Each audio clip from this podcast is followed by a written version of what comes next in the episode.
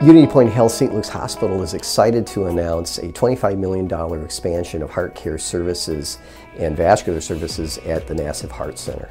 We are really excited about this heart and vascular expansion project because it addresses a number of um, both opportunities and needs, I would say. Uh, the $25 million ultimately will be divided into roughly halves. Um, part of it will be for renovation of some existing spaces, and the other half of it will be um, for the addition of equipment to support expansion.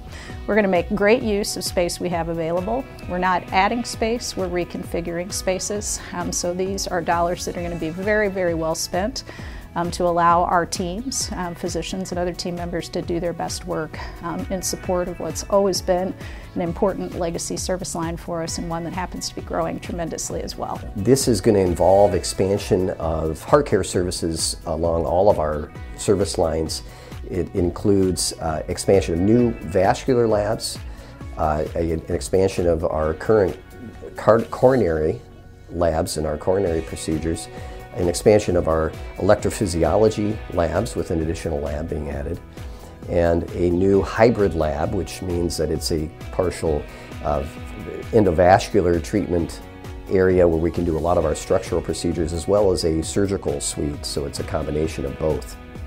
We are just um, really blessed beyond measure to have uh, incredible cardiologists a great degree of training, a great degree of subspecialization, um, just absolute um, rock stars really in terms of um, being able to deliver um, the highest end of cardiovascular care. So we need the spaces and places for them, um, for our cardiothoracic surgeon, for our vascular surgeons, for our interventional radiologists to be able to do their work. This commitment allows us to continue to recruit some of the highest trained specialists in, in the country and they're drawn to this area because of our commitment to specialty care. We really are a leader uh, in heart and vascular care, have been for you know more than 40 years. We often talk about uh, having the first open heart surgery uh, program in this community way back in 1978 is sort of that milestone that set our leadership and innovative position in the market, uh, and, and that's true. And we've just continued to build on that uh, year after year, decade after decade ever since. Um, we're in a position right now where we have just a tremendous uh, group of cardiologists, uh, just so well trained.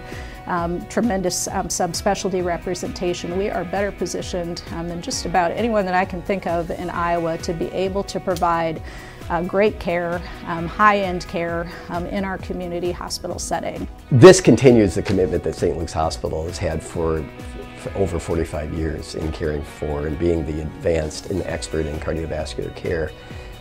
This also puts us on good footing for the future of cardiology. Uh, the advances in cardiology have been uh, growing exponentially.